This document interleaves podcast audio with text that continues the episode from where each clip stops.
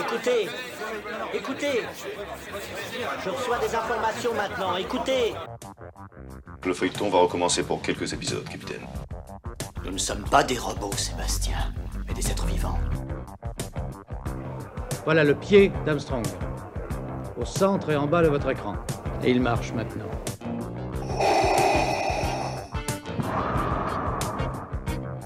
On peut dire aujourd'hui que la science-fiction est bel et bien partout.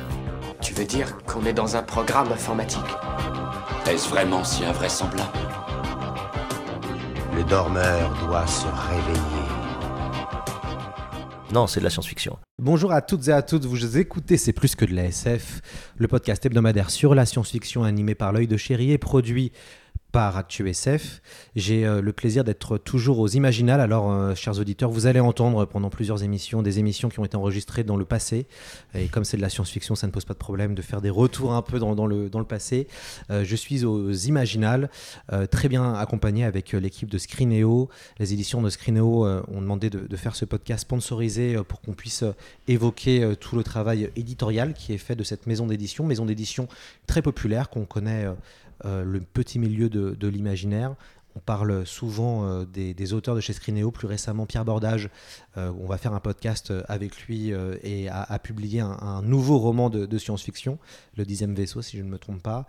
Il y a aussi Aurélie Wallenstein qui était venue sur notre podcast, qui publie son grand format chez Scrineo et qui après ensuite publié chez Pocket pour la partie, pour la partie poche. donc voilà, les éditions Scrineo, c'est une maison d'édition qui est bien installée depuis maintenant plusieurs années et qui fait souvent euh, qui, qui, permet à des jeunes auteurs en fait d'arriver dans l'édition.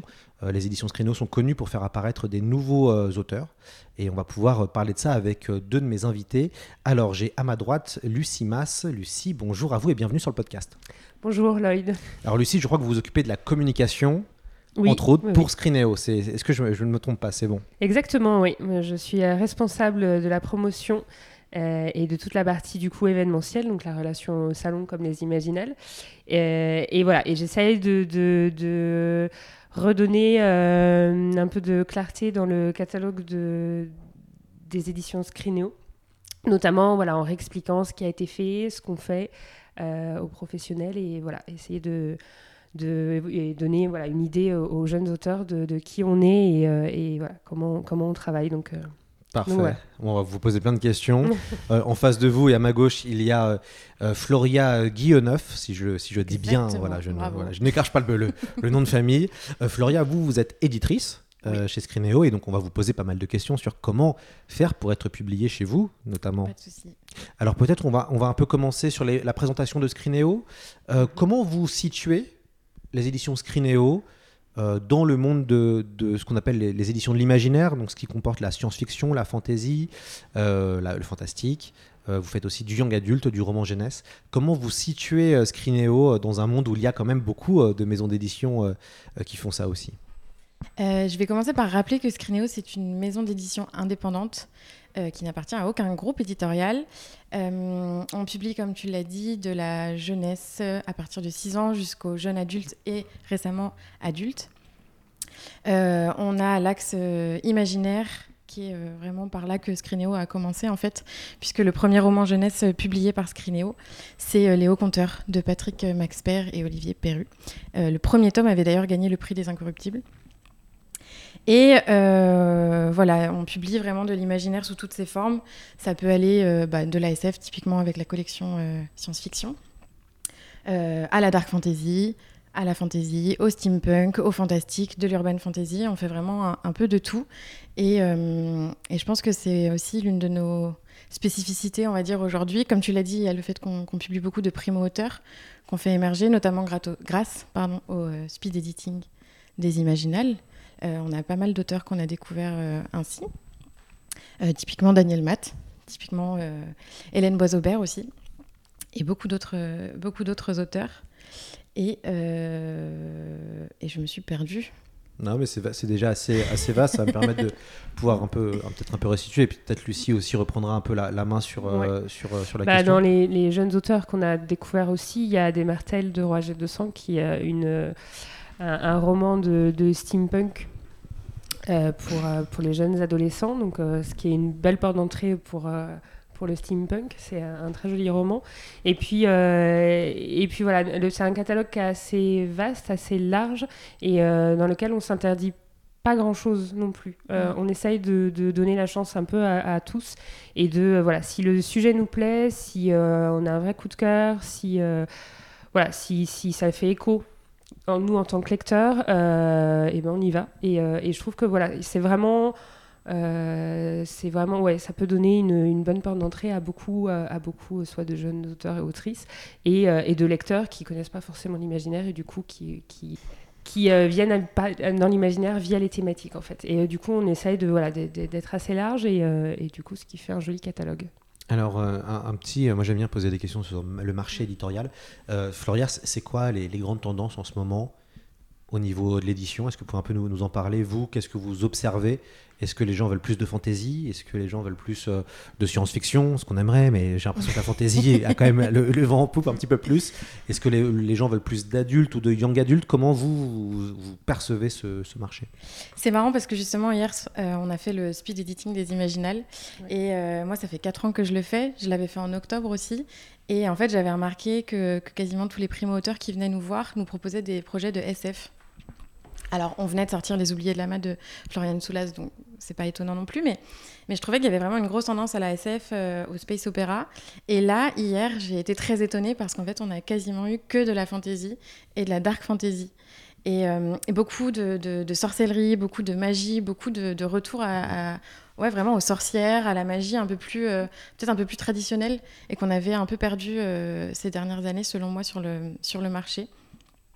Euh, je pense que le young adult euh, imaginaire euh, est toujours aussi au top et que c'est pas prêt de, s'arrêter. Je pense que c'est vraiment un- une tranche d'âge où les lecteurs sont très très friands de ce genre. Vraiment, ça peut être vraiment fantastique, imaginaire ou SF aussi. Et, je pense que vraiment la littérature de l'imaginaire en young adult, mais aussi en adulte, et aussi plus jeune. Nous, typiquement, on a ouvert à l'imaginaire à partir de 10 ans. Euh, c'est assez récent chez nous, notamment avec euh, L'éveil des sorcières de Cordelia, qui est un, un roman fantastique, mais qui se passe. euh, en fait, c'est une jeune fille qui est, qui est au collège et qui, qui découvre qu'elle a des pouvoirs et qu'elle est une sorcière. Et en fait, elle aborde aussi tout plein de sujets tels que le sexisme, la différence. Un de ses personnages est sourd aussi, donc voilà, elle aborde plein de thématiques. Et le fait que ça se passe dans un univers que le lecteur connaît, puisque ça se passe au collège, ça fait une super porte d'entrée pour aussi les littératures de l'imaginaire euh, pour les enfants qui qui sont pas habitués, qui connaissent pas trop ou qui ont peur aussi. Parce que euh, c'est vrai que dans l'imaginaire on a souvent des, des gros bouquins avec euh, beaucoup de pages. Et euh, il faut pas oublier que, que la plupart des lecteurs jeunes ne sont pas tous des super lecteurs et qui peuvent aussi avoir peur de se lancer dans des grandes séries et dans des dans des grands livres. Donc donc voilà. On a eu une, aussi une, on a remarqué une demande euh, justement pour ces, jeunes lecteurs. Euh, à partir de euh, les 10-13 ans, il y, a, une demande aussi de- de- d'arriver vers la euh, sans que ça soit quelque chose de très noir, euh, on imagine souvent que voilà, il y a toujours quelque chose un peu, un peu, la fantaisie peut être noire, etc.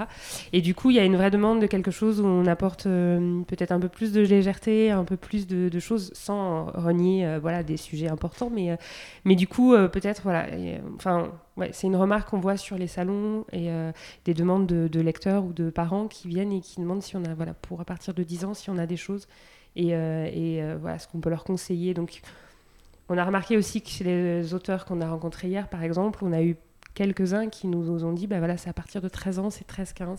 Et, euh, et du coup, c'était étonnant. C'était soit vraiment eu très young adult, soit ça commence aussi un peu à s'ouvrir sur des choses un peu plus jeunes. Et du coup, c'était intéressant parce que les thématiques pouvaient totalement s'a- s'adapter, même l'univers à de young adult, mais euh, c'était plus pour 13 ans. Il l'avait identifié pour, euh, pour de la jeunesse. Et, euh, et ça, c'est intéressant. C'est quelque chose sur lequel euh, travailler, ça doit être assez chouette, je pense. euh. Ouais, mais en revanche, pour les, le public plus âgé, donc c'est-à-dire euh, young adult et adulte chez nous, euh, il y a aussi beaucoup de- d'attentes sur des romans de dark fantasy. Mm. Typiquement, on a sorti Quand vient la horde de Aurélie Lyong euh, dernièrement, Mm. et, et les lecteurs euh, sont super contents de, de trouver ce genre de lecture euh, chez nous. Il y a aussi évidemment les, les romans d'Aurélie Wallenstein, qui sont des romans très sombres, euh, très psychologiques, et, euh, et ça, je pense que ça plaît aussi vraiment énormément aux lecteurs Mm. de l'imaginaire, qui sont aussi en demande de romans euh, qui change en fait aussi. Ce qui est intéressant aussi avec les Screenéos, c'est le nombre d'autrices qu'il y a chez vous et qui ont réussi en tout cas à percer dans le petit milieu de l'imaginaire français. Alors c'est toujours compliqué hein, de, de, percer au niveau de ce milieu puisque malheureusement les, les places sont assez, assez prises, mais vous avez réussi à faire émerger euh, plusieurs autrices. On parle d'Aurélie Wallenstein, vous avez évoqué euh, Floriane Soulas, qui était aussi le coup de cœur euh, imaginal euh, de ces Mm. deux dernières années, hein, je crois, Oui. 2020-2021, Oui, oui, oui, à, cause, à de la Covid. Elle était là. Euh, vous, vous avez évoqué Cordelia. Vous, vous êtes aussi connu pour ça. Vous faites aussi faire, enfin, quand même, même si la fantasy, alors si on compare à la SF, hein, la, la, la science-fiction est plutôt masculine qu'on voit sur les, les livres Mm. qui sortent, mais en fantasy, c'est presque la parité, voire peut-être plus. Mais en tout cas, vous, vous avez réussi à faire connaître euh, des autrices. Euh, Est-ce que euh, c'est quoi le c'est quoi le secret, euh, Florian, de- pour arriver à, à faire à faire connaître des Le autrices sourire, euh, peut-être. Euh, c'est vrai que c'est une remarque. Là, typiquement, j'ai j'ai une liste sous les yeux et effectivement, on a beaucoup, beaucoup d'autrices, notamment dans l'imaginaire. Et, euh, et, et, et elles nous envoient des super textes, donc en fait, on est obligé de les publier. Parce que ce qu'elles nous envoient, c'est chouette, ça change. Euh, Aurélie Lyon, typiquement, euh, pour euh, revenir sur son roman, c'est de la dark fantasy, mais. euh, mais il y a une certaine douceur et, et rien n'est gratuit. Tout est, tout est maîtrisé, ne serait-ce que, que le fait que son histoire se passe en Corée médiévale, c'est un truc voilà, moi, que je Improbable. n'avais- improbable que je n'avais jamais vu. Euh, Floriane Soulas, euh, elle a écrit euh, Rouille chez nous, qui est plutôt du steampunk. Elle a écrit Les Noces de la Renarde, qui est plutôt de la fantasy. Et ensuite, elle arrive avec un space-up, euh, Les Oubliés de Lama. Et c'est trois univers complètement différents, mais c'est trois romans où on reconnaît que c'est du Florian Soulas, où elle réussit à, avoir une plume, à avoir une ambiance qui accroche directement. Et, en fait, elles ont toutes du talent, ces autrices, donc, donc évidemment qu'il faut les publier. on a aussi Hermine Lefebvre, qui, qui Oui. est sortie euh, sous le saut de l'hiver euh, et la chasse euh, fantôme chez nous. Voilà, il y a Estelle Faye aussi, euh, qui avait sorti euh, La Voix des Oracles euh, il y a plusieurs années, et euh, Le Dracar éternel un peu plus en jeunesse chez nous. récemment Et voilà, beaucoup d'autres autrices. Après, façon. elle nous a aussi, euh, ce qu'on retrouve chez toutes ces autrices, c'est qu'elles abordent des sujets qui nous parlent et qui, nous, en tant que, du coup, euh, femmes euh, travaillant dans l'édition et puis à titre euh, autre personnel, euh, font totalement écho. Et du coup, euh, on s'y retrouve aussi beaucoup. Donc, euh, dans ce qu'elles écrivent, dans, voilà, dans leurs textes, euh, bah, forcément, ça nous parle et du coup, ça nous plaît et ça nous donne encore plus envie de les défendre. Il y a quelque chose de. lors d'un peu de la. hum, dire combat, c'est pas le combat, mais de quelque chose de. Ouais, on est, euh, c'est des valeurs féministes, c'est des valeurs de, euh, de, de, genre, de voilà, toutes ces questions-là qui sont très actuelles et qui voilà, nous parlent à tous et euh, il, faut- parler. Et, et du coup, voilà, nous, ça nous, on, s'y retrouve énormément. Notamment, voilà, quand on écoute, on, a écouté une conférence où il y avait Floriane et, Estelle, entre autres, ce matin. Et, euh, et c'est, voilà, euh, dans ce qu'elles racontaient, ce qu'elles disaient, dans leur, euh, voilà, les valeurs qu'elles transmettaient, euh, oui, en fait, on, on, on- On on s'y était, nous, au fond, en tant qu'éditrice, en mode de, oui. Alors, effectivement, on est fiers de les, de les publier parce que, oui, oui, c'est exactement nous ce qu'on veut aussi transmettre et, euh, et par leur voix, leur écriture, leurs romans, euh, elles transmettent aussi ce que nous on veut transmettre. Et, euh, et du coup, c'est assez avec leurs mots, du coup avec leur euh, sensibilité. Mais voilà, ça marche aussi avec avec Aurélie Vanenstein, avec Aurélie Lyong, avec Adé Martel pour De Rouage et de Sang. Enfin voilà, elles ont toutes voilà des choses à transmettre et et comme ça nous fait écho, je pense que ça nous parle beaucoup et c'est ce qui fait que du coup on, on, voilà, on les publie. Floria, euh, alors on va faire un petit. Moi j'aime bien faire des jeux de rôle. Imaginons, euh, je suis un, un auteur ou une autrice, un primo-auteur, une primo-autrice, D'accord. et que euh, je veux me faire publier chez Screenéo. Comment je fais? Alors, ça tombe bien parce qu'on vient justement de rouvrir la soumission des manuscrits chez nous. Donc, il suffit tout simplement d'aller sur notre site internet, de euh, trouver le, lien du formulaire euh, qui est un lien Google Form et euh, on demande le manuscrit, évidemment. Un synopsis très détaillé parce que c'est aussi très bien. C'est un bon exercice en tant qu'auteur aussi de, réussir à résumer son roman en donnant les bonnes informations et en, faisant un résumé clair ainsi qu'une une note d'intention ou une présentation de l'auteur. Il faut aussi bien se renseigner quand même sur la ligne éditoriale. Il y, a, quand même des choses euh, qu'on ne fait pas, typiquement des albums ou des BD ou autres pour l'instant. Et, euh, et voilà, il suffit. euh, Il y a aussi ah, une autre chose, pardon. On, est quand même très sensible à la diversité des personnages et à la représentation des personnages dans les romans, notamment en plus dans les romans imaginaires. Voilà, les romans imaginaires, on sait qu'on peut passer des messages aussi très forts. Euh, nos autrices et auteurs le font très bien. Euh, et voilà, je pense qu'aujourd'hui, il est temps de mettre un peu plus de diversité euh, dans les romans, un peu moins de sexisme aussi dans les romans, notamment fantasy.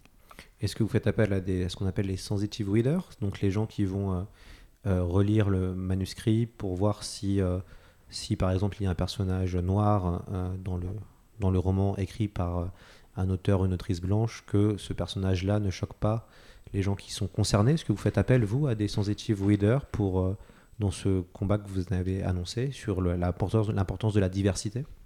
Ça nous est arrivé effectivement euh, pour, euh, pour certains de nos romans. Bah, typiquement, on parlait de l'éveil des sorcières tout, tout à l'heure. Euh, Il y a le personnage de Maëlys euh, qui est sourde, donc on a fait appel à un sensitivity reader euh, qui nous a aidé à, enlever certaines maladresses, enfin voilà, qui a souligné certaines maladresses, qui a aussi expliqué les, les appareils, etc., comment ça fonctionnait, ce genre de choses. Je pense aussi au roman Sous le saut de l'hiver de Hermine Lefebvre, où l'un des personnages est non-binaire et intersexe. Alors on est d'accord, c'est pas quand vous faites appel à ces gens-là, parce qu'il y a beaucoup de fantasmes hein, sur les Oui. sensitive Oui, readers, oui. vous êtes d'accord que ce n'est pas de la censure et que c'est des gens qui font des recommandations après avoir lu le manuscrit, je suppose, non? Exactement. En fait, c'est une étape euh, qui arrive, en tout cas chez nous, euh, au moment où moi je fais mes retours euh, à l'auteur. Et ce sont des retours qui arrivent en, en complément. C'est pointer ce qui va et ce qui ne va pas. Parce que des fois, ils nous disent aussi, là, là c'était très bien.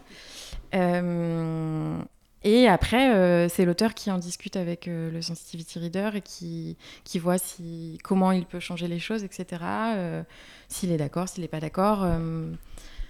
En fait, le sensitivity reader, il est là pour apporter le point de vue de la personne concernée et de souligner des choses que nous, non concernés, on, ne voit pas forcément.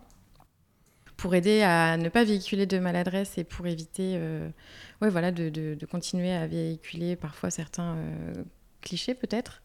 Mais euh, j'estime que ce n'est pas de la censure dans le sens où l'auteur reste maître aussi derrière de ce qu'il a envie de modifier ou non. Euh, c'est pas non plus la solution miracle. hein. Aujourd'hui, euh, voilà, c'est pas la solution miracle et c'est pas ça qui, qui va faire que, que tout va changer, mais, euh, mais je pense que c'est un premier pas qui peut aider. Il y a après plein d'autres choses derrière à, à changer et, et d'autres choses à faire, mais euh, voilà. Hmm. Au moins, en tous les cas, je trouve qu'il y a l'intention, que ça soit chez nous ou chez d'autres éditeurs, au moins il y a l'attention de faire attention justement, de se dire bah ok, on n'est pas, c'est pas notre combat à nous à la base, on est voilà, on n'y connaît pas forcément grand chose et du coup peut-être qu'en passant par là, euh, en essayant de se poser au moins des questions, euh, peut-être qu'on sera peut-être un peu plus juste et peut-être moins maladroit effectivement dans ce qui a été écrit, ce qui comment c'est dit, etc. Et que peut-être que du coup voilà, le fait d'apporter une attention, une attention, ça sera peut-être plus facile et euh, et au moins, voilà, c'est une première porte ouverte. Et après, voilà, si on peut trouver une autre solution, peut-être aller plus loin, ça serait super. Mais au moins, on essaye de, de, de- de- coller au mieux à ce qui, à ce qui, voilà, à leur, à leur vie ou à leur façon d'être, etc. Euh, Vous avez évoqué, c'est intéressant, la question de la diversité, que c'est important pour vous d'avoir une forme de diversité à travers les, récits. Cette, euh, ce besoin de diversité, est-ce que vous sentez que ça vient euh, des lecteurs qui, qui le demandent? Est-ce que ça passe par là? Parce que pareil, souvent, les gens comprennent pas forcément, mais ce qu'on peut aussi dire qu'il y a beaucoup d'auteurs, enfin de lecteurs, pardon, qui souhaitent avoir différents types de personnages, qui peuvent aussi les représenter. Vous sentez, vous, que c'est une demande de, de, des lecteurs? Moi, je suis beaucoup sur Instagram et sur euh, les réseaux sociaux Ouais. et euh, de ce que je lis, de ce que j'entends et de ce que j'observe, c'est effectivement une demande euh, très forte de lecteurs. Je pense qu'aujourd'hui, dans la société où on est, c'est aussi indispensable qu'on avance, que les choses euh, évoluent. C'est aussi une, une volonté personnelle de trouver plus ça dans les romans. En fait, euh, on, on publie les romans qu'on aimerait lire et Mm. c'est vrai que moi, j'aimerais lire... euh, des livres où les personnages sont ceux que je croise euh, dans la rue ou que je côtoie. Euh, mais c'est quelque chose que fait Scrineo quand même depuis, euh, depuis, depuis des années. Typiquement, je pense euh, dans Les nuages de Magellan de Estelle Mm. Faye, le personnage est, est LGBT, mais c'est pas du tout le cœur du sujet. Il y a aussi. c'est- c'est- en fait, on n'est pas toujours obligé de pointer les. Les... Par exemple, on n'est pas toujours obligé de parler de sexisme, je vais parler de ce que je connais dans un livre, mais en fait, c'est ce que disait Florian tout à l'heure en, en- en- en conférence, c'est que en fait, il faudrait que ça soit un non-sujet, Mm. qu'il y ait plein de personnages de femmes badass. Ouais, ça- Que ce C'est soit assez là. naturel en fait, que en fait euh, oui ça l'est mais que ça nous choque pas et que ça soit plus un ouais que ça soit plus un sujet. Et, euh, et souvent aussi, euh, alors euh, y a- ça vient des lecteurs mais ça vient aussi des auteurs eux-mêmes, Oui, des autrices eux-mêmes.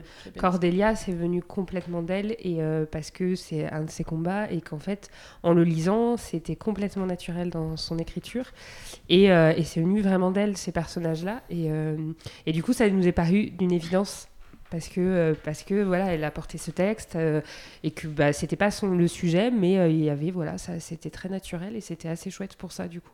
Ça vient, il y a aussi Mm. une volonté de des, Ouais, des ces autrices, jeunes auteurs et primo auteurs autrices Betty qui- Piccioli aussi, par Betty, exemple, ouais, dans mm, mm. Robustia. Euh, Enfin, dans Chromatopia, pardon. Ouh, j'ai spoilé.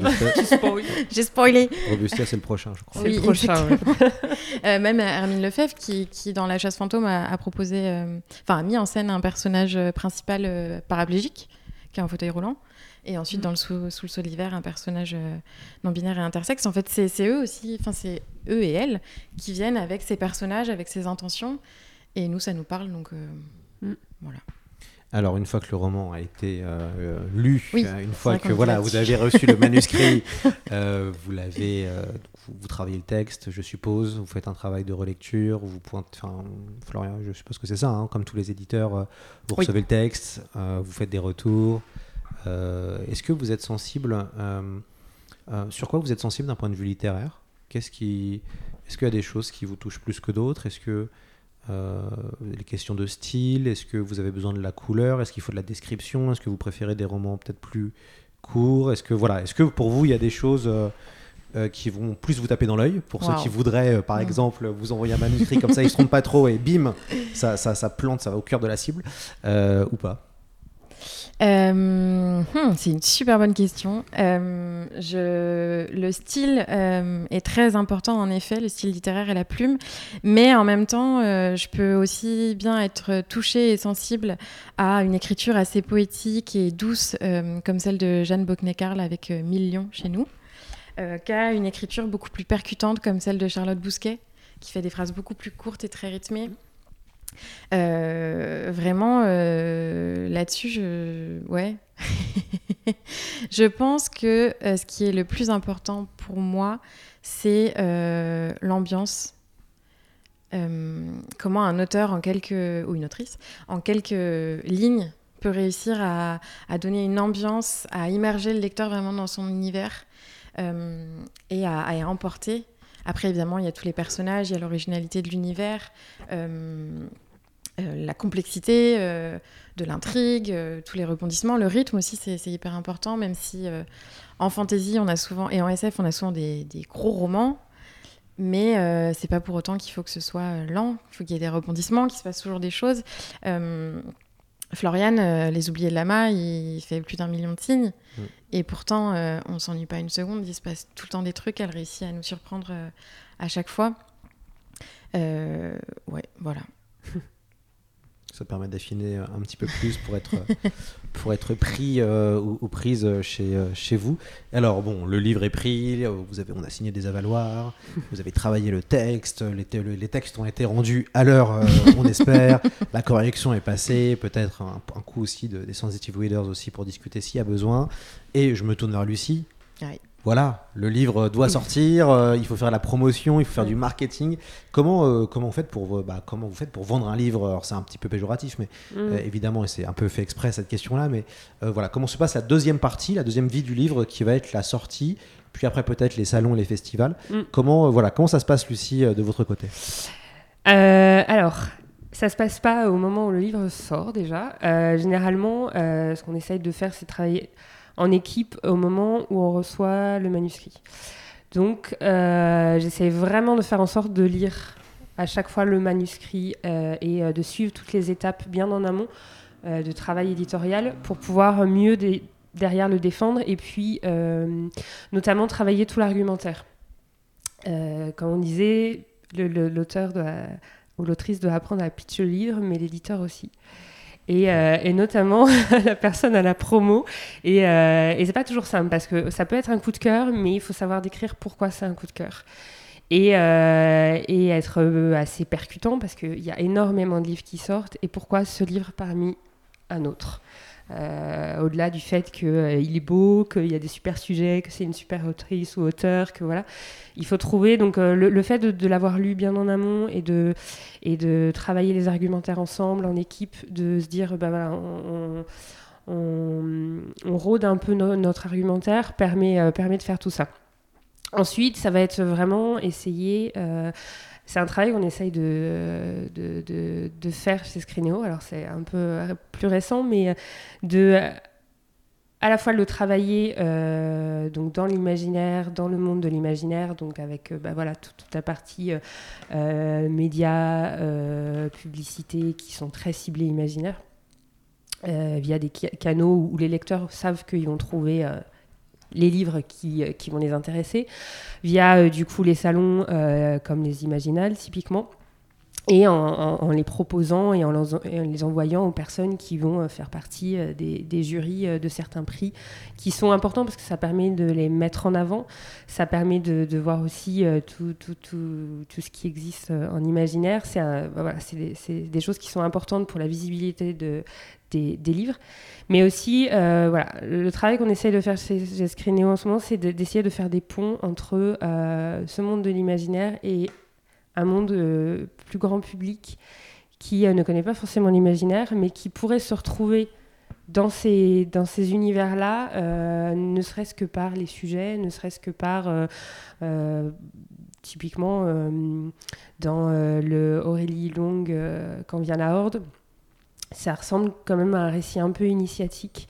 Et, euh, n'importe quelle personne peut s'y retrouver parce que euh, voilà, on a tous eu une quête de soi à un moment donné, on a tous cherché quelque chose. Et du coup, euh, le fait que ça soit dans un autre décor peut permettre aussi de prendre plus de recul et euh, c'est pas dans notre quotidien et, ça serait intéressant de faire un peu plus de pont en- en- entre, entre bah, le monde actuel, réel, et le monde de, l'imaginaire. Et, euh, et je donne un autre exemple, mais euh, pour euh, Aurélie Wallenstein, qui est quand même voilà, qui a une écriture, qui a son propre style d'écriture, comme disait Floria, qui est très sur la psychologie, qui a des mondes qui peuvent être assez durs, mais je pense que mis dans les mains de lecteurs qui ne connaissent pas du tout ça, ça peut être assez intéressant, notamment parce qu'il y a des sujets su- qui sont assez forts, qui peuvent être sur L'écologie, avec l'écologie, ouais, voilà, typiquement et euh, qui nous parle à tous. Donc ça peut être intéressant de, de voir comment un autre lecteur, euh, un primo lecteur de, de l'imaginaire peut, peut réagir. Et, euh, et c'est un travail qu'on essaye de faire avec son éditeur poche, de, de, de la mettre sur des salons qui ne sont pas des salons d'imaginaire. Et, euh, et, euh, et de voir comment on peut faire pour... euh, pour euh, bah, en passant par les sujets, en passant par les thématiques, euh, de un peu désacraliser le, le monde de l'imaginaire, qui est super. Moi, je trouve ça chouette. Moi, je suis arrivée par le monde de l'imaginaire euh, plus tard. Je lisais pas ça quand j'étais ado. je suis arrivée en tant qu'adulte et, euh, et, et en fait, c'est plus les, ouais, les, les sujets qui m'ont intéressée que le monde en soi. Et après, le monde m'a aidé justement à prendre du recul et à me dire. ça peut pas m'arriver parce que du coup, ça se passe dans un autre monde euh, avec des monstres, euh, des, des, de- des personnages qui n'existent pas dans la réalité. Et, euh, mais en même temps, ça me fait vibrer. Il y a un truc qui me parle et je peux tout à fait me reconnaître dans ces personnages. Et du coup, euh, et du coup, c'est peut-être, ça peut peut-être faciliter un peu les choses. A Screeneo, c'est aussi des couvertures. Alors ça tombe bien, je crois qu'on on partage un, un même illustrateur. Ah, ah. Hein, Ah. j'ai- J'ai eu le plaisir de, de faire. D'ailleurs, c'est vous, hein, c'est la, c'est la force de Screeneo. c'est- Je crois que c'est vous les, les- les premiers avoir fait appel à Aurélien Polis pour des couvertures. Tout à fait. Aurélien Polis qui a été après repris euh, par les collections Une heure lumière du Bélial Oui. et Aurélien Polis qui a été après réutilisé euh, par mes soins pour euh, Dune, pour le MOOC Dune et tout sur Dune. Ah, oui, oui. Et c'est devenu le nouvel illustrateur officiel de Dune après Oui. Wojtek Stunmack. Mais euh, pour revenir à Screeneo, Screeneo c'est quand même des couvertures et vos couvertures sont souvent très réussies. Euh, Ah, elles sont souvent euh, très belles. Et puis elles, elles font, elles font, ça claque, voilà, elles claquent, elles donnent envie. En tout cas, on s'y intéresse. Euh, Mhm. Je pense, elles sont assez. Je, je regardais en même temps que je vous parle le, le site de Screenéo et c'est vrai qu'il y a pas mal de, couvertures dont je me rappelle. Ah, Euh, ok. Où je me dis, bah oui, j'ai déjà Elle vu ça. Elles Ouais. restent. Comment vous travaillez les, les couvertures qui est un, un enjeu très important hein, d'un point de vue Oui. voilà, Ah oui, oui. marketing. La couve, c'est un enjeu essentiel. Et c'est moi qui m'en charge. Bien joué, Florian. Euh, c'est une très longue euh, réflexion, les couvertures. Euh, c'est vraiment le- la première chose que les lecteurs euh, vont voir. Et donc, c'est, comme tu dis, hyper important. Le fait que tu dises qu'elle te marque et que tu t'en souviens, c'est. Je suis contente. c'est très flatteur parce que c'est effectivement euh, l'un des objectifs. Euh, nous, on travaille avec une multitude d'illustrateurs. On n'a pas une charte euh, graphique particulière à laquelle on, essaie de, de s'identifier. On essaie au contraire que chaque roman ait une couverture qui corresponde à son univers. Donc, donc je passe beaucoup de temps à chercher des illustrateurs, à aller en librairie, à regarder les illustrateurs, les couvertures, euh, à me balader sur le net et à, à trouver... euh, voilà, j'ai un, dossier euh, entier rempli de, beaucoup, beaucoup, beaucoup, beaucoup d'illustrateurs. Et, euh, ensuite, euh, c'est en écrivant le brief de couverture, en regardant la concurrence, que, euh, l'idée vient, euh, que je réfléchis. Euh, très souvent, on en discute aussi avec les auteurs et autrices. Euh, et ils sont très nombreux dans l'imaginaire à demander une couverture d'Aurélien Poulis. et en effet, elles sont toujours très réussies. Euh, mais c'est vraiment une, une volonté de faire transparaître euh, l'univers et que chaque roman ait son identité graphique propre et qu'elle parle au bon public aussi. Qu'elle attire vraiment le, le public qui lira et qui aimera ce roman. Même si euh, parfois, avec certains couves, typiquement, euh, bah, je vais revenir à Hermine Lefebvre, sa première couverture a été réalisée par Aurélien Polis. Oui. Pour la seconde, on a choisi euh, Noémie Chevalier, qui est une couverture peut-être un peu plus, un peu moins originale, entre guillemets, qui correspond peut-être un peu plus à ce qui se fait aujourd'hui chez les autres. Et du coup, en fait, c'est un roman euh, qui a beaucoup marché en librairie et qui a beaucoup plu à des lecteurs qui ne connaissent pas forcément l'imaginaire et qui ne sont d'ailleurs pas forcément aux imaginales aujourd'hui, par exemple. Et c'est une couverture qui a ouvert à un autre lectorat un peu plus large, euh, je pense, et qui du coup ensuite a fait le pont avec La chasse fantôme. Et on le euh, voit, voilà. ouais, pour te couper, on le voit sur les, Ouais. les salons typiquement, où euh, on a toujours, euh, quand on même si on fait un salon euh, euh, type euh, le Festival du Livre Paris ou, le Salon du Livre de Montreuil, qui est du coup euh, qui est pas spécialisé en imaginaire du tout, et euh, euh, on a toujours notre petit coin imaginaire, puisque voilà, c'est notre, notre cœur de cible, notre, ADN et tout. Euh, typiquement, c'est des couves qui, euh, qui, sont, qui attirent le public. Et que les, les gens vont forcément prendre. euh, sous le solivaire d'Anne Lefebvre, c'est typiquement ça. Mm. Euh, même de Roi G 200, qui est quand même un, un univers un peu plus steampunk, attire énormément pour ça. Et du coup, euh, le pari qu'on veut faire de réussir à faire des ponts marche aussi par la couve. Et, et- alors, ça nous a aussi un peu surpris, mais du coup, ça nous rassure et on se dit qu'effectivement, la couve est un premier pas pour tout lecteur, en fait. N'importe qui peut attraper juste parce que la couve est réussie. Et d'où le fait de porter une grande, grande attention Ouais. à, à ce premier, euh, cette première ouverture. Quoi. Et là encore, euh, on réfléchit beaucoup à l'ambiance pour les couvertures en général. Quand je lis le- un, un manuscrit et que je travaille un roman, euh, très souvent c'est l'ambiance en premier qui, qui me vient et qui m'aide à choisir aussi les illustrateurs euh, ensuite. Hmm. Vraiment l'ambiance des romans. Alors, il y a eu, euh, donc il y a- vous avez pas mal de noms hein, dans, dans la maison d'édition, mais récemment, euh, il y a une légende qui est arrivée, qui est Pierre Bordage, euh, un des plus grands auteurs, si ce n'est le plus grand auteur de science-fiction français. Ça, c'est moi qui le dis parce que j'adore tout le travail de, de Pierre Bordage. C'est lui qui m'a donné envie de, de lire de la science-fiction plus Ah. jeune. Euh, vous avez donc Pierre Bordage qui vient d'arriver dans le catalogue, Oui. euh, bon, qui n'est pas n'importe qui, comme je viens de le dire. Euh, comment on fait quand on commence à, à avoir ce genre d'auteur qui vient? Euh, qui sont des auteurs pas comme les autres, puisqu'ils ont un historique, entre guillemets. Oui. Euh, comment on fait pour euh, gérer quelqu'un qui euh, peut-être a moins besoin de travail littéraire? Alors après, Floria va nous dire et peut-être nous révéler des choses, mais, mais, mais, mais du coup, comment on fait pour avoir quelqu'un comme Pierre Bordage qui arrive, qui est aussi un marqueur, puisque ça dit aussi que Scrineo peut aussi accueillir euh, des auteurs euh, connus euh, nationalement à ce niveau-là, ou qui ont vendu des centaines de milliers d'exemplaires sur leur carrière. comment ça s'est passé? Et puis comment on gère finalement peut-être est-ce qu'il y avait une appréhension d'avoir quelqu'un comme Pierre Bordage qui arrive un peu de pression peut-être euh, au début. Un peu. un peu, ouais. Euh, déjà, ça, ça me fait penser à une chose que j'ai oublié de préciser au début, c'est que Scrino ne publie que des auteurs francophones. On ne publie aucune traduction. il n'y a pas de trad, ouais, Voilà. pour l'instant. pas de trad. Euh, Pierre Bordage.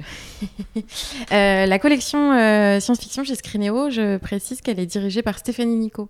Donc la- que vous l'actuelle connaissez. directrice artistique des Imaginales pour ceux qui ne connaissent pas. Tout à fait. Donc en fait, euh, c'est elle qui travaille le plus avec euh, les auteurs pour, ces, euh, pour cette collection. Elle fait un premier travail euh, sur le texte avec les auteurs qui peut être plus ou moins long. Et ensuite, euh, le texte arrive chez moi. Et moi, je lis et je fais quelques commentaires. Mais en général, ça, voilà, que ce soit Floriane ou Pierre, il y avait très peu de choses à dire parce que c'était déjà très très abouti et ça fonctionnait super bien. Euh, pour parler de Pierre plus particulièrement, euh, c'est un auteur euh, que je lis également depuis des années, donc j'étais un peu ouh là là. Ça va être Pierre Bordage. Et ça a été super de bosser avec lui. Très réactif, très à l'écoute, très enclin à faire des modifications. Et, euh, et très euh, presque euh, avoir peur de nous déranger. Ce qui est assez euh, rigolo. Et, et, et voilà, il nous a fait ce très joli roman d'aventure dans l'espace qui est, qui est vraiment. qui fonctionne super bien. Et en même temps, je dis ça, mais bon, c'est pas comme s'il avait encore quelque chose à prouver.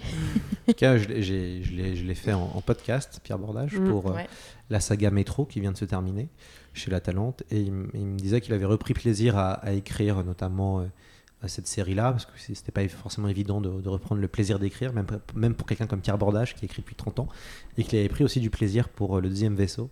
Mais attends, mais le Euh, et ça, que ça lui avait, euh, ça lui avait plu et qu'il était, que ça lui avait vraiment plu de l'écrire et il le dit dans le podcast. Donc c'est aussi sympa de voir que même pour lui, ça a été une aventure intéressante d'un point de vue humain, puisqu'en fait l'écriture, peut-être Mm. vous, je sais pas comment vous le percevez, mais vous êtes avec des, des auteurs et des autrices toute la journée. mais euh, l'écriture, c'est quand même. Moi, je, je rapprocherais ça euh, avec un travail artistique. Ça veut dire que émotionnellement, c'est assez lourd. Mhm. Moi, je le dis dans, ma, dans, ma, dans mon expérience de, de journaliste, même écrire des articles, des fois, c'est long et compliqué, ça met du Mm. temps à, à sortir. Donc, euh, je pense que l'écriture, écrire des romans, c'est pas forcément évident.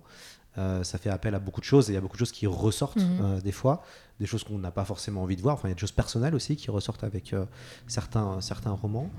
Comment d'ailleurs vous faites pour encourager vos auteurs et vos autrices dans les euh, pannes d'écriture, euh, dans les moments où peut-être euh, il y a le ventre mou, où ça devient plus difficile Euh, Comment on fait pour soutenir un auteur qui euh, peut-être... euh, Bon, il y a des moments où c'est compliqué d'écrire. Enfin, on a pas, on- la page blanche, euh, elle Ouais, ouais, existe ça vraiment, arrive. ce syndrome. Et c'est notamment avec les, les différents confinements qu'il y a eu. Je sais qu'il y, a- il y a des auteurs qui, au contraire, ont, ont beaucoup, beaucoup écrit. Il y en a qui, au contraire, euh, n'arrivaient plus du tout à écrire. Euh, bah, ça nous arrive hein, que, que des auteurs euh, n'y arrivent plus ou sont dans un moment où c'est difficile dans la vie perso, dans la vie pro, et du coup, le, le temps euh, manque ou ils, ont, ils, ils y arrivent plus, tout simplement. Euh, la première euh, chose- Un, un roman qui a marché. Je, Oui, je pense à vrai.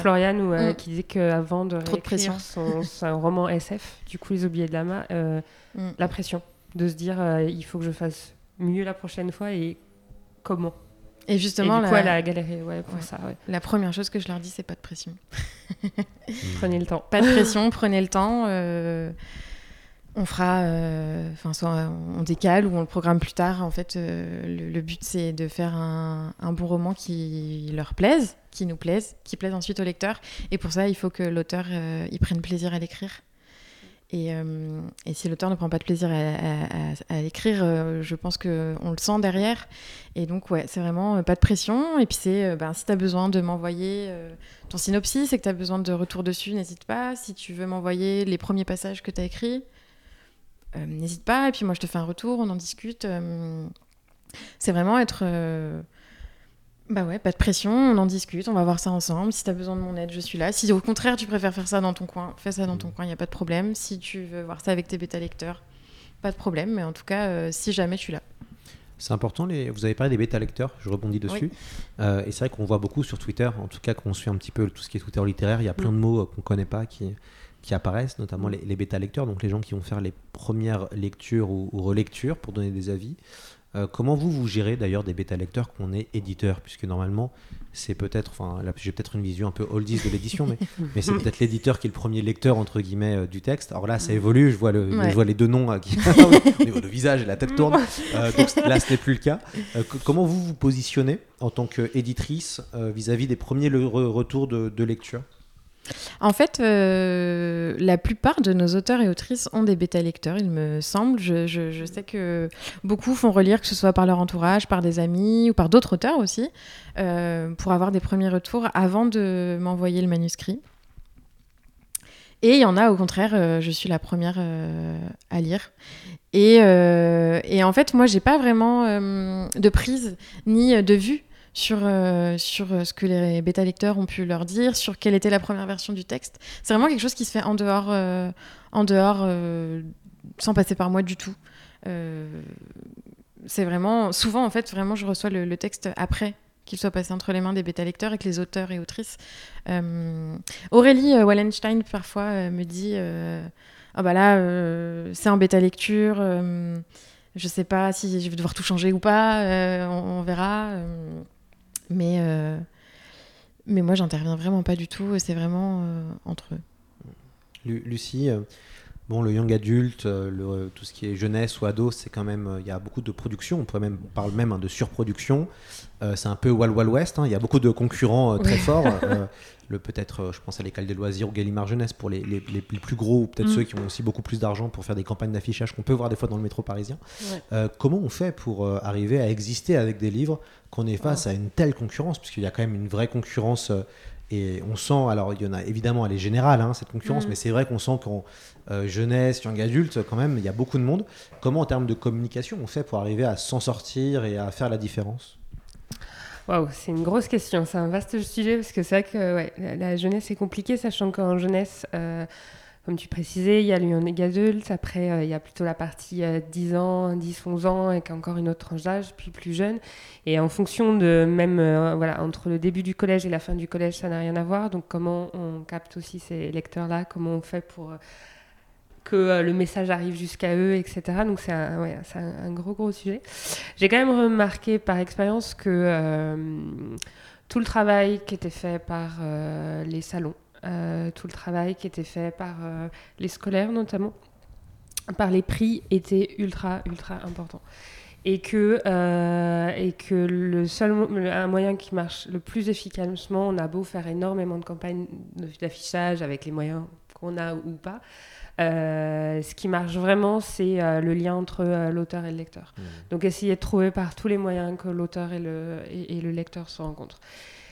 Avec, euh, voilà, après, il y a, y a des, des auteurs qui, et des autrices qui, qui aiment énormément ça, donc euh, ça facilite et qui sont très beaucoup en, en demande de, de bouger, d'aller sur les salons, de les rencontrer. Et puis d'autres qui sont un peu plus discrets et qui euh, aiment bien faire ça, mais pas tout le temps, parce que ça leur demande beaucoup d'énergie. Euh, et ce qui se comprend d'ailleurs. Donc, euh, le tout, c'est de, voilà, de trouver avec euh, l'auteur ou l'autrice comment euh, il souhaite aussi euh, bouger, comment il souhaite en parler et comment on peut faire pour s'adapter. Et après, voilà, donc du coup, moi, en fonction de, de, l'auteur ou l'autrice que je vais avoir en face, je vais plus aller sur les salons, etc. Ou alors, on va peut-être passer un peu plus par le web, peut-être plus par les réseaux, peut-être plus par, par les prescripteurs que sont les parents et les enseignants parce que euh, voilà le parce que le euh, comment dire le euh, l'auteur sera un peu plus timide et souhaite pas autant être présent etc donc en fait c'est vraiment je dirais du cas par cas. Et puis euh, et puis effectivement il y a des, des, éditeurs beaucoup plus importants qui euh, du coup sont très présents parce qu'ils ont des moyens beaucoup plus importants de faire de l'affichage par exemple. Moi, j'adorerais un jour réussir à faire de l'affichage, par exemple en gare, un truc incroyable parce que ça marche et que les gens, on part en voyage, on se dit ah tiens, du coup je vais aller l'acheter puis je vais le lire dans le train. Ça serait royal. Mais, euh, mais du, coup, je, du coup, je capitalise sur l'aspect humain en me disant que c'est par l'humain et par les rencontres que ça va le plus marcher. Est-ce que vous, vous pensez à l'ère des réseaux sociaux euh, que, les, que les auteurs doivent devenir aussi leur propre agent? Euh, Je veux dire qu'il y a beaucoup d'auteurs qui sont sur Twitter, sont sur Instagram. un Facebook maintenant, un petit peu TikTok, euh, il y a beaucoup de Twitch qui s'est développé. Est-ce que vous pensez que c'est important pour les auteurs d'apprendre à communiquer à travers les réseaux sociaux? Euh, Certains ont, un- on va dire, le sens naturel de la communication, Oui. et on, on Mm. le voit bien. Euh, D'autres, c'est très difficile, ça peut être compliqué, c'est pas forcément Mm. évident de se mettre entre guillemets à nu et de rentrer dans quelque chose qui peut être des fois être un peu perturbant, voire même épuisant moralement Mm. euh, quand on est trop sur Twitter, par, par exemple. Est-ce que vous conseillez ça aux auteurs de quand même apprendre à se vendre parce qu'on est dans une société marchande et que Mm. bah il y a tellement euh, d'offres que pour arriver, euh, enfin que ça, ça peut faire un petit plus Ouais. d'être déjà identifié par une communauté qui peut-être ira forcément acheter votre dernier roman. Oui, oui, oui. Euh, alors non, moi je les pousse pas si euh, ils veulent pas. Enfin, s'ils veulent pas être sur les réseaux, si c'est pas leur truc. euh, le rôle de l'éditeur, c'est aussi de, dire, bah, c'est pas grave si tu veux pas, euh, voilà, si c'est pas ton truc, nous on est là pour euh, compenser et du coup on va peut-être en faire plus nous de notre côté euh, par rapport à notre auteur qui lui a déjà tous les tips et, et qui saura très bien faire. En gros, alors après, voilà, c'est c'est aussi nous savoir évoluer et savoir remettre en question chaque fois notre promotion et notre façon de faire. Mais, mais ce que, ce qui est- ce que j'ai remarqué euh, ces dernières années, c'est que euh, c'est plus, un peu comme euh, la promotion sur le terrain, c'est plus en fonction de l'auteur ou de l'autrice. qui, Il y en a qui, qui vont me dire bah, Moi, je sais gérer. Je vais donner un exemple très concret de euh, Adé Martel pour De Roage et de Sang, qui a toujours su faire sa communication digitale. Du coup, euh, c'est plus simple de la laisser gérer. Donc nous, bien sûr, on, met en avant aussi sur nos réseaux, sur notre site, etc. Mais euh, moi, je vais plus être là et la pousser plus pour, euh, pour les salons, pour, pour qu'elle puisse parler de ces thématiques, de ces sujets, d'essayer de faire plus de rencontres, etc puisque finalement la partie web elle est digitale elle, ça va être plus frustrant euh, pour elle si elle le fait pas. Donc euh, autant qu'elle le fasse et elle le fait bien. Et quitte à de temps en temps faire un point et se conseiller si on voilà il y a des choses qui évoluent et, tout et tout. Mais finalement des fois ils sont même plus à la pointe que nous. Donc euh, autant voilà. Après c'est quand même comme mm, bah, malgré- tout c'est quand même hyper important que les auteurs soient un peu digités sur les réseaux, pardon. Mais, et il y a beaucoup de formations qui se développent dans ce sens-là. Euh, de, voilà, de personnes qui apprennent euh, justement aux auteurs et aux autrices au moins à faire euh, les bases et à faire, je dirais, le minimum pour être un peu présent et parce que, parce que les lecteurs maintenant passent beaucoup par là et que la rencontre avec les lecteurs passe aussi par les réseaux. Donc moi, j'oblige pas et, et, et, et je les pousse pas, mais à terme, ce qui pourrait être intéressant, c'est peut-être euh, voilà, les, leur montrer qu'il y y a des formations qu'on peut, ils- s'ils peuvent, ils peuvent, se, voilà, ils peuvent euh, aller voir d'autres personnes pour apprendre. Je peux leur montrer des choses, mais, euh, mais des fois aussi, c'est par eux, s'ils veulent pas, bah, je peux rien faire de plus que, voilà, que leur dire qu'il y a des choses qui, qui peuvent s'apprendre. Mais, malgré tout, à l'heure d'aujourd'hui, c'est hyper important quand même d'être euh, sur le web et, euh, et d'être un peu visible. Et, euh, même si on n'est pas présent tous les jours, c'est quand même important. Notamment parce que les lecteurs posent énormément de questions. Alors, ils en posent beaucoup aux maisons d'édition, donc on essaie de répondre au maximum et, d'être très présent. Mais, quand c'est la parole de l'auteur ou de l'autrice, c'est encore plus fort que la parole de l'éditeur. Donc en fait, c'est quand même important. Après, voilà, il y en a qui euh, n'ont pas envie d'être dans cet engrenage parce que ça prend énormément de temps aussi. Et qu'ils ont déjà des romans à lire, qu'ils sont déjà présents sur les salons, que euh, si on fait des rencontres en librairie, tout ça demande beaucoup, beaucoup de temps aussi. Et qu'ils bah, ils ont quand même aussi leur vie et qu'on ne peut pas euh, voilà, passer le, notre temps à faire ça. Mais euh, voilà, c'est en fait, c'est un vaste sujet et, c'est compliqué d'avoir un truc, un, comment dire, un modèle tout prêt et tout fait. Et, c'est de l'adaptation perpétuelle. Donc Mm. euh, voilà. Floria, je voudrais avoir votre avis sur euh, est-ce que quand on veut être un, un auteur, ou qu'on souhaite écrire, est-ce que c'est important de lire à côté? C'est vrai que ça fait partie un peu des, des débats, mais euh, qu'on peut des fois retrouver. Mais est-ce que vous trouvez que c'est important quand même de nourrir, euh, d'avoir une pratique régulière de la lecture pour déjà voir qu'est-ce qui a été euh, déjà fait pour peut-être nourrir d'un point de vue vocabulaire ou même d'un point de vue de, de stylistique, est-ce que vous, vous pensez que c'est important de, d'avoir une pratique régulière de la lecture quand on veut devenir un auteur ou une autrice Hmm. Très bonne question. Euh, je pense que déjà la, grande majorité des auteurs sont de très grands lecteurs. Euh, et je pense que c'est important dans le sens où euh, ça peut donner des inspirations, ça peut faire grandir l'imagination pour le, vocabulaire, effectivement, mais je pense que c'est aussi important pour savoir ce qui a déjà été fait. Euh, c'est vrai que moi, c'est une question que je pose toujours à mes auteurs euh, et autrices, ou aux auteurs et autrices que je rencontre. C'est euh, d'où D'où est venue, enfin, est venue cette idée? Quelles sont tes inspirations? Qu'est-ce que tu aimes lire? Qu'est-ce qui t'a amené aujourd'hui à ça? Et, très souvent, ils citent des, des- romans qu'ils ont lus dans leur enfance ou qu'ils ont lus dernièrement. Et, et on sent que ça infuse très très souvent dans, dans, dans leur écriture aussi, toutes ces influences. Et, et c'est vrai que je crois n'avoir jamais rencontré un auteur qui n'est pas un grand lecteur. et je pense que euh, c'est très important euh, ouais, pour voir, euh, pour voir les, comment, comment on installe une ambiance, pour voir ce qui a été fait. Et c'est aussi pour ça que je pense aussi, en tant qu'éditeur, c'est très important de lire ce que font les autres aussi, pour, pour toujours garder l'esprit à ce qui se fait aujourd'hui, bien connaître, voilà, voir ce qui fonctionne, ce qui ne fonctionne pas. Et... Mais je crois vraiment n'avoir jamais rencontré d'auteur qui, qui ne lit pas. Et c'est souvent de très très très très très grands lecteurs qui m'impressionnent par le, le rythme de lecture et, et par leur capacité à, à manger euh, des livres. Tout, tout à l'heure, et je vais vous poser la question à deux parce qu'il y a quand même un- quelque chose lié à la stratégie éditoriale. Euh, il n'y a pas de traduction Non. chez Scrinéo. Ok. Or, Oula. si on regarde les chiffres, la traduction, c'est ce qui vend le mieux. Oui.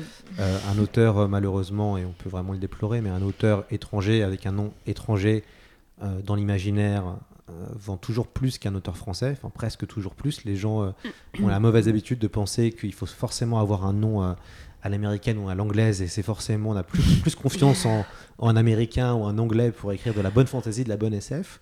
Quand on regarde les ventes, c'est aussi ce qui se vend le mieux. Mm. Euh, alors ah, évidemment, c'est un coût supplémentaire. Il faut faire des achats de euh, des achats de droits, puis après de la traduction, puis il y a tout un travail. Ça coûte souvent plus cher à faire, mais euh, économiquement, des fois, c'est peut-être plus plus rentable. Le Scrino, pour l'instant, ne, souhaite pas traduire. Est-ce que il n'y a pas des fois, quand vous voyez quelques chiffres venant de d'autres livres, il n'y a pas des fois une envie de se dire bon, allez, quand même, on va en faire un, on va essayer. Voilà. Est-ce que vous n'êtes pas quand même, il n'y a pas la tentation de la traduction C'est vraiment, vraiment pas à l'ordre du jour et c'est vraiment l'ADN de Scrinéo, de, défendre et de mettre en avant les auteurs et les autrices françaises, enfin francophones, donc aussi euh, suisses, belges. Et, ça ne changera pas. Et c'est vraiment. euh, Il y, a, tellement de belles voix et tellement de belles plumes dans la littérature euh, de l'imaginaire francophone qu'il faut les mettre en avant, qu'il faut montrer. Qu'il faut faire lire, qu'il faut euh, les, voilà, les rencontrer, qu'il faut euh, vraiment les défendre. Et, euh, et, et on a des super plumes en France, en Belgique, en Suisse. On a vraiment des super plumes qui méritent vraiment, vraiment d'être publiées. Et, et c'est aussi, j'imagine en tout cas, une relation qui est différente entre éditeur et auteur, euh, puisque là, on travaille vraiment le texte avec l'auteur. Il y a vraiment un travail sur la construction, sur le fond, sur la forme, euh, de A à Z en fait. Et, c'est aussi ça qui est hyper intéressant, en tout cas, euh, de mon point de vue euh, d'éditrice. Mais vraiment, et, d'ailleurs, on travaille uniquement avec des illustrateurs francophones, uniquement avec des maquettistes, des correcteurs français. Enfin voilà, on, on travaille qu'avec qu'avec des personnes francophones et on imprime au maximum avec des imprimeurs français. C'est vraiment. euh, C'est le Made in France de l'imaginaire. Exactement. Pas mal, hein Ça, je, Ouais, vous la ouais, donne. ouais. Scrinéo, le Made in France de l'imaginaire. Voilà, C'est mal, petit c'est une jolie baseline, on, on peut la garder. euh. On peut. Donc, euh, bah, écoutez, on arrive à, à bientôt l'heure, mais peut-être Lucie veut, veut peut-être que, veut préciser quelque chose qu'a dit euh, Florian, non sur...